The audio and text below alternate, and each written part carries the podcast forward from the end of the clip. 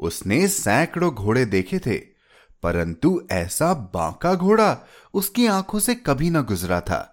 सोचने लगा, भाग्य की बात है, ऐसा घोड़ा खड़क सिंह के पास होना चाहिए था।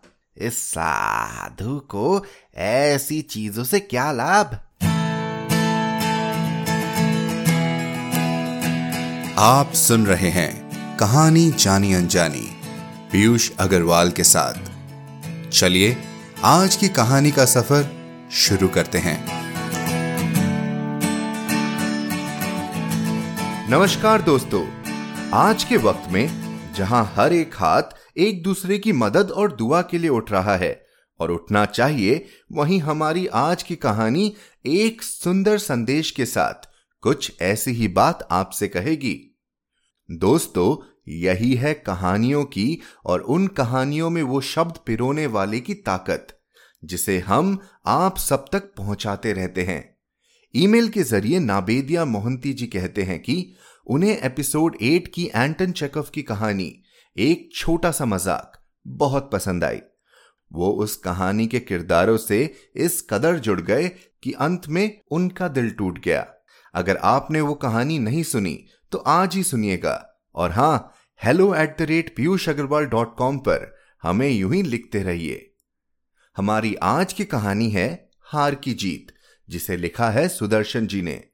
सुदर्शन जी की एक और कहानी, साइकिल की सवारी, हम पहले एपिसोड 28 में पढ़कर लोटपोट हो चुके हैं। आज की कहानी में भी बहुत मज़ा आएगा। अब कहानी के नाम में ही हारने से जीतने की बात है तो विश्वास रखिए इस मुश्किल समय से भी हम सब जीत जाएँगे। सुदर्शन जी के बारे में और जानकारी के लिए हमारी website Piyush Agarwal dot com पर जाए। तो आइए शुरू करते हैं आज की कहानी।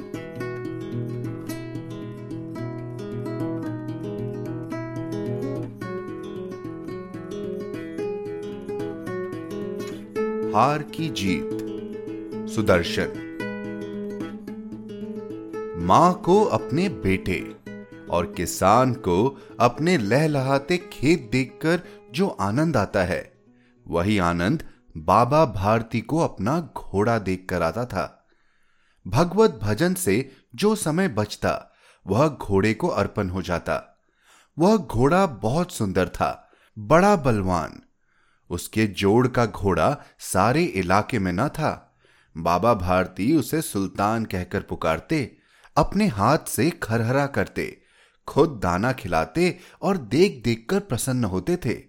उन्होंने रुपया, माल, असबाब, ज़मीन आदि अपना सब कुछ छोड़ दिया था। यहाँ तक कि उन्हें नगर के जीवन से भी घृणा थी। अब गाँव से बाहर एक छोटे से मंदिर में रहते और भगवान का भजन करते थे। मैं सुल्तान के बिना नहीं रह सकूँगा। उन्हें ऐसी भ्रांति सी हो गई थी। वे उसकी चाल पर लट्टू थे। कहते, ऐसे चलता है जैसे मोर घटा को देखकर नाच रहा हो। जब तक संध्या समय सुल्तान पर चढ़कर आठ दस मील का चक्कर न लगा लेते, उन्हें चैन न आता। खड़क सिंह उस इलाके का प्रसिद्ध डाकू था। लोग उसका नाम सुनकर कांपते थे। होते होते सुल्तान की कीर्ति उसके कानों तक भी पहुँची। उसका हृदय उसे देखने के लिए अधीर हो उठा। वह एक दिन दोपहर के समय बाबा भारती के पास पहुँचा और नमस्कार करके बैठ गया। बाबा भारती ने पूछा, खड़क सिंह, क्या हाल है? खड़क सिंह ने सिर झुकाकर उत्तर दिया आपकी दया है। कहो, इधर कैसे आ गए? सुल्तान की चाह खींच लाई। विचित्र जानवर है। देखोगे तो प्रसन्न हो जाओगे। मैंने भी बड़ी प्रशंसा सुनी है। उसकी चाल तुम्हारा मन मोह लेगी। कहते हैं देखने में भी बहुत सुंदर है। क्या कहना जो उसे एक बार देख लेता है उसके हृदय पर उसकी छवि अंकित हो जाती है। बहुत दिनों से अभिलाषा थी, आज उपस्थित हो सका हूँ। बाबा भारती और खड़क सिंह अस्तबल में पहुँचे। बाबा ने घोड़ा दिखाया घमंड से। खड़क सिंह ने देखा आश्चर्य से। उसने सैकड़ों घोड़े देखे थे, परंतु ऐसा बांका घोड़ा उसकी आँखों से कभी ना गुजरा था। सोचने लगा, भाग्य की बात है, ऐसा घोड़ा खड़क सिंह के पास होना चाहिए था। इस साधु को ऐसी चीज़ों से क्या लाभ? कुछ देर तक आश्चर्य से चुपचाप खड़ा रहा। इसके पश्चात उसके हृदय में हलचल सी होने लगी। बालको किसी अधीरता से बोला, परंतु बाबा जी इसकी चाल न देखी तो क्या? दूसरे के मुख से सुल्तान की प्रशंसा सुनने के लिए उनका हृदय अधीर हो गया। घोड़े को खोलकर बाहर गए। घोड़ा वायु वेग से उड़ने लगा।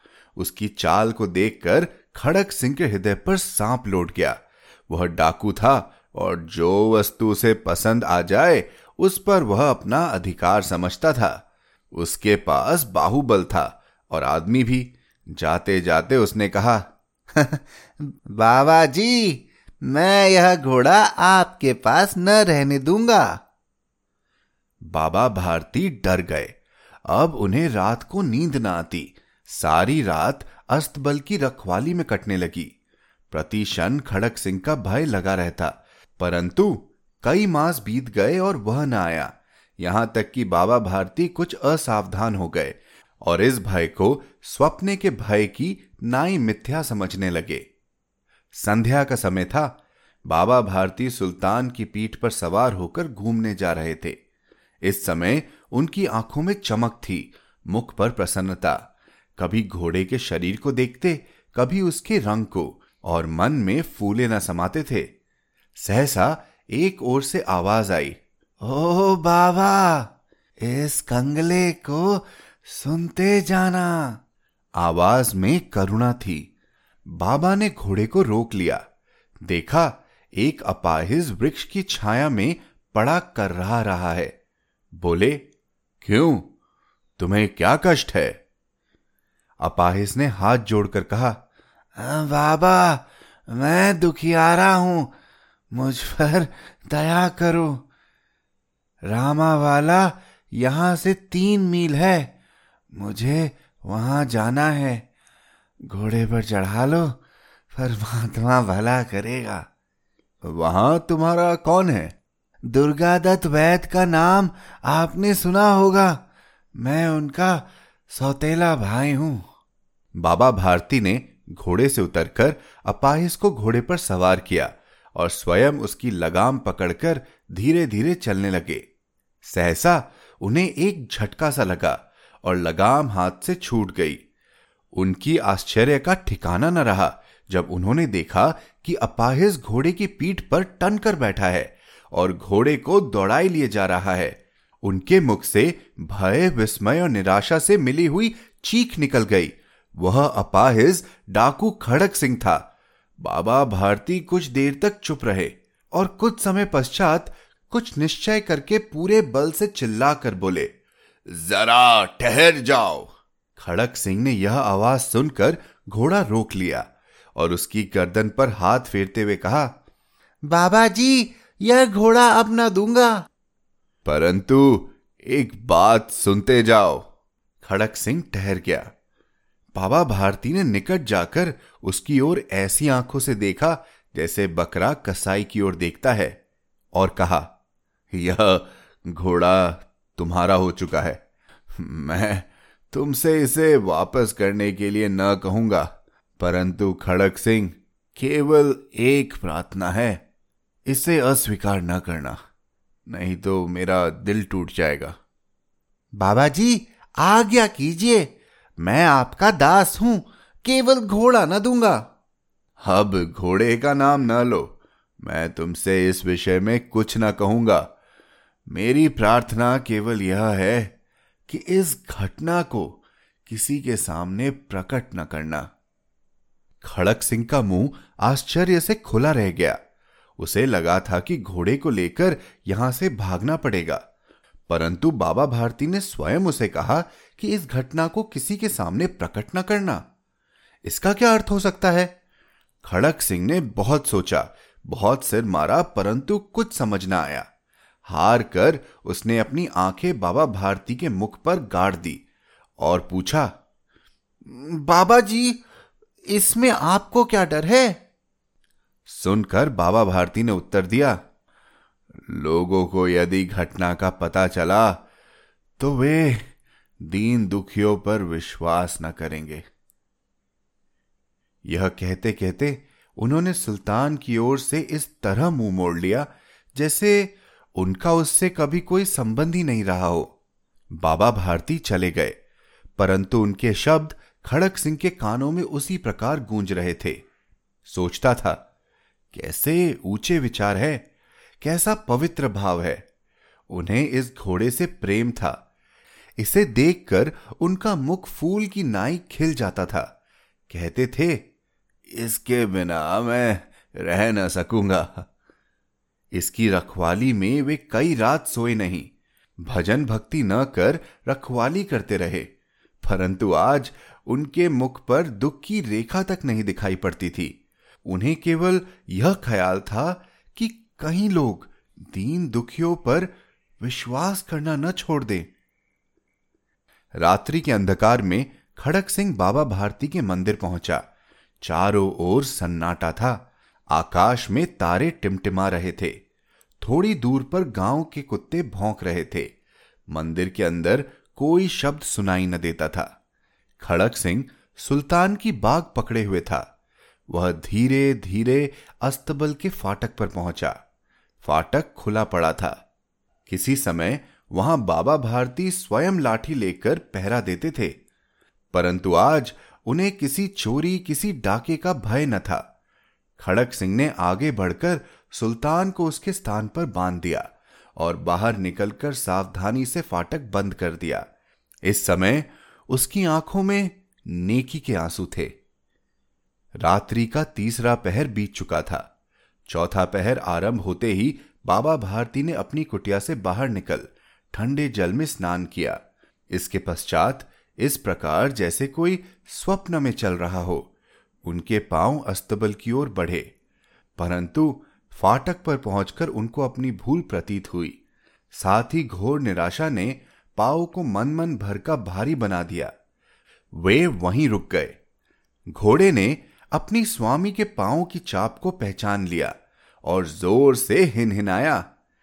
अब बाबा भारती आश्चर्य और प्रसन्नता से दौड़ते हुए अंदर घुसे और अपने प्यारे घोड़े के गले से लिपट कर इस प्रकार रोने लगे, मानो कोई पिता बहुत दिन से बिछड़े हुए पुत्र से मिल रहा हो। बार बार उसके मुख पर थपकियाँ देते, फिर वे संतोष से बोले, अब कोई दीन दुखियों से मुँह ना मोड़ेगा। तो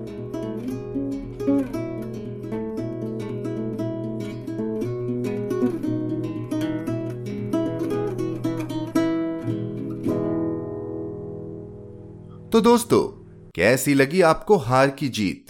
अब दीन दुखियों से कोई मुँह ना मोड़ेगा। कितने सुंदर और गहरे शब्द हैं ये, और आज के समय में कितना महत्व रखता है।